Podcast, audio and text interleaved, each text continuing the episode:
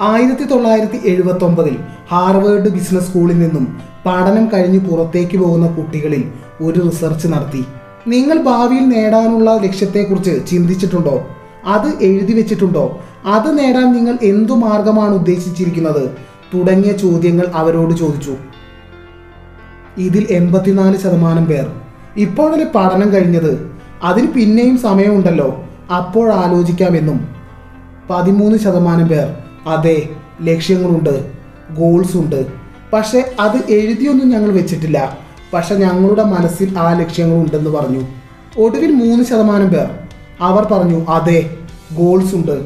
അത് ഞങ്ങൾ എഴുതിയും വെച്ചിട്ടുണ്ട്. ശേഷം ആയിരത്തി തൊള്ളായിരത്തി എൺപത്തി ഒമ്പതിൽ അവരുടെ ഇപ്പോഴത്തെ ജീവിതത്തെ വിലയിരുത്തിയപ്പോൾ ഗോൾസ് ഉണ്ട് പക്ഷെ എഴുതിയൊന്നും വച്ചിട്ടില്ല എന്ന് പറഞ്ഞ പതിമൂന്ന് ശതമാനം പേർ അന്ന് പത്ത് വർഷം മുമ്പ് ഒരു ലക്ഷ്യവുമില്ല എന്ന് പറഞ്ഞവരെക്കാൾ രണ്ട് മടങ്ങ് അധികം സമ്പാദിക്കുന്നു. അതും പോട്ടെ ലക്ഷ്യവും ഉണ്ട്. അത് ഞങ്ങൾ എഴുതിയും വെച്ചിട്ടുണ്ടെന്ന് പറഞ്ഞ ആ മൂന്ന് ശതമാനം പേർ ബാക്കി തൊണ്ണൂറ്റിയേഴ് ശതമാനം പേരെക്കാൾ പത്ത് മടങ്ങ് അധികം സമ്പാദിക്കുന്നു അത്രേ എഴുത്തുകാരൻ പറയുന്നു ഇവിടെ പലർക്കും കൃത്യമായ ഗോളുകൾ ഒന്നുമില്ല. അവർ എന്തിനോ വേണ്ടി എങ്ങനെയോ എന്തോ ചെയ്യുകയും സമയം നീക്കുകയുമാണ് ചെയ്യുന്നത്. തന്റെ ഗോൾ ലക്ഷ്യത്തെ കണ്ടെത്തി. കൃത്യമായി എഴുതി വെച്ചാൽ തന്നെ എൺപത് ശതമാനം റിസൾട്ട് ഉറപ്പാണ്. ഗോൾ ഫോർമേഷനുള്ള ചില സ്റ്റെപ്പുകൾ എഴുത്തുകാരൻ ഇവിടെ പറയുന്നു. ഹാവ് എ ഡിസയർ ആഗ്രഹിക്കുക.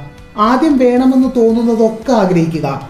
ശേഷം അതിന് മൂല്യമുണ്ടോ വാല്യൂ ഉണ്ടോ അത് ചെയ്യാനുള്ള എന്തെങ്കിലും ഒരു എബിലിറ്റി എനിക്കുണ്ടോ എന്ന് ക്ലാരിഫൈ ചെയ്യണം.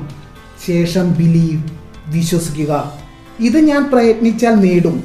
അതാണ് എന്റെ ജീവിത നിയോഗം. ഇതിനു വേണ്ടിയാണ് ഞാൻ സൃഷ്ടിക്കപ്പെട്ടതെന്ന് നൂറ് ശതമാനവും വിശ്വസിക്കുക. ഇതിൽ ചെറിയൊരു സംശയം നിങ്ങൾക്കുണ്ടെങ്കിൽ ഇതുമായി ബന്ധപ്പെട്ട ഒരു ചെറിയ ഗോൾ ആദ്യം അച്ചീവ് ചെയ്ത ശേഷം ആരംഭിക്കാം.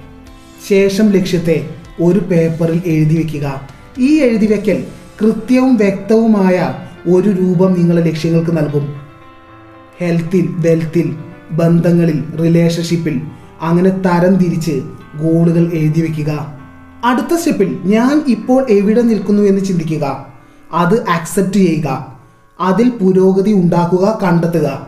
വണ്ണം കുറയ്ക്കലാണ് നിങ്ങളുടെ ഗോളെങ്കിൽ ഇപ്പോൾ എന്റെ ഭാരം എത്ര? ഞാൻ എന്ത് കഴിക്കുന്നു? എത്ര കഴിക്കുന്നു? അതാണ് സ്റ്റാർട്ടിംഗ് പോയിന്റ് അവിടെ നിന്നാണ് ആരംഭിക്കേണ്ടത്. അടുത്തതായി എന്റെ ലക്ഷ്യത്തെ ഞാൻ തീരുമാനിച്ചു കഴിഞ്ഞു. എന്തിനാണ് അത് നേടണമെന്ന് ഞാൻ ചിന്തിക്കുന്നത് ആഗ്രഹിക്കുന്നത്? അത് നേടിയ ശേഷമുള്ള എന്റെ ജീവിതം എന്താവും? അങ്ങനെ ചിന്തിക്കുമ്പോൾ ഉണ്ടാകുന്ന ആ ചിത്രം മനോഹരവും ഇൻസ്പയറിങ്ങും പ്രതീക്ഷയുള്ളതുമാണ്. സെറ്റ് ഡെഡ് ലൈൻ ഏത് ലക്ഷ്യത്തിനും എത്ര നാളുകൊണ്ട് നേടുമെന്ന കൃത്യമായ സമയം കൊടുത്തിരിക്കണം. ഞാൻ ഇത്ര സമ്പാദിക്കും ഇത്ര നേടും എന്നതാണ് നിങ്ങളുടെ ലക്ഷ്യമെങ്കിൽ ആ മാസം ആ തീയതിക്കുള്ളിൽ എന്ന ആ കൃത്യത നിങ്ങളിൽ ഉണ്ടാകണം.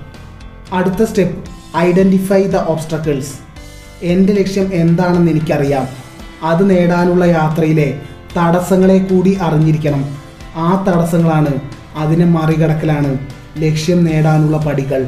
ഓദർ പറയുന്നു നിങ്ങളുടെ ലക്ഷ്യം നേടാതിരിക്കാനുള്ള എൺപത് മുതൽ തൊണ്ണൂറ് ശതമാനം കാരണവും നിങ്ങൾ തന്നെയാണ്. ബാക്കി പത്ത് ശതമാനം മാത്രമേ പുറത്തെ സാഹചര്യങ്ങളും വ്യക്തികളും ഉള്ളൂ. അടുത്ത സ്റ്റെപ്പിൽ determine additional knowledge and skills you need ആ ലക്ഷ്യം നേടാൻ തടസ്സങ്ങളെ പോലെ തന്നെ എന്ത് നേടണം എന്ന് ഞാൻ തിരിച്ചറിയണം.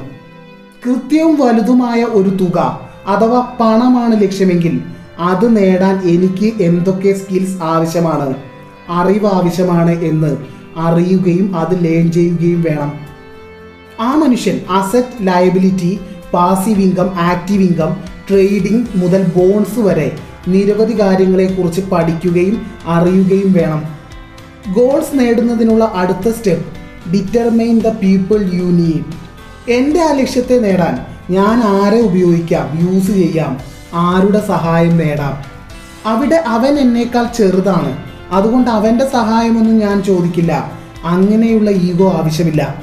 കാരണം ഏറ്റവും പ്രധാനം നേടുക എന്ന വാക്കാണ്.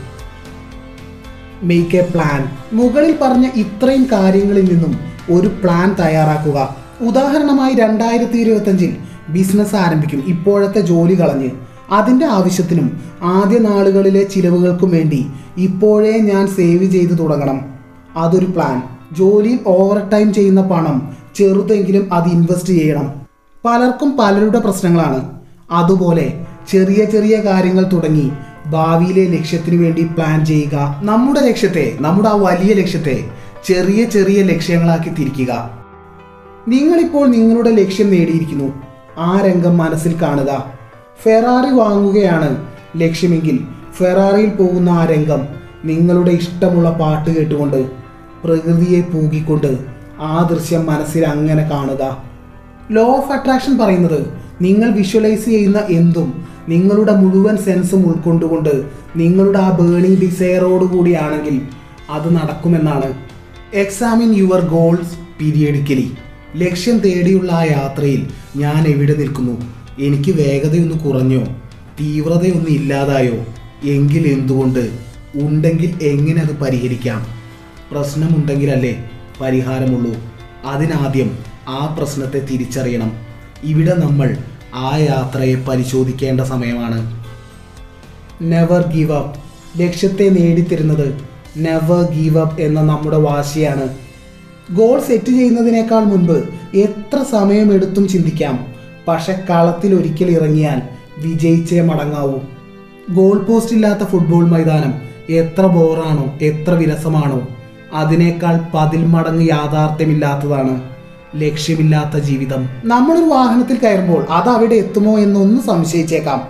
അല്ലെങ്കിൽ ലക്ഷ്യത്തിലെത്തുമെന്ന് വിശ്വസിച്ച് പ്രതീക്ഷിച്ച് കണക്കുകൂട്ടി മുന്നോട്ട് നോക്കാം. കാരണം വിജയം എന്നത് ലക്ഷ്യത്തിലേക്കുള്ള പുരോഗതിയെ തിരിച്ചറിയലാണ്. It's me M K Jayadev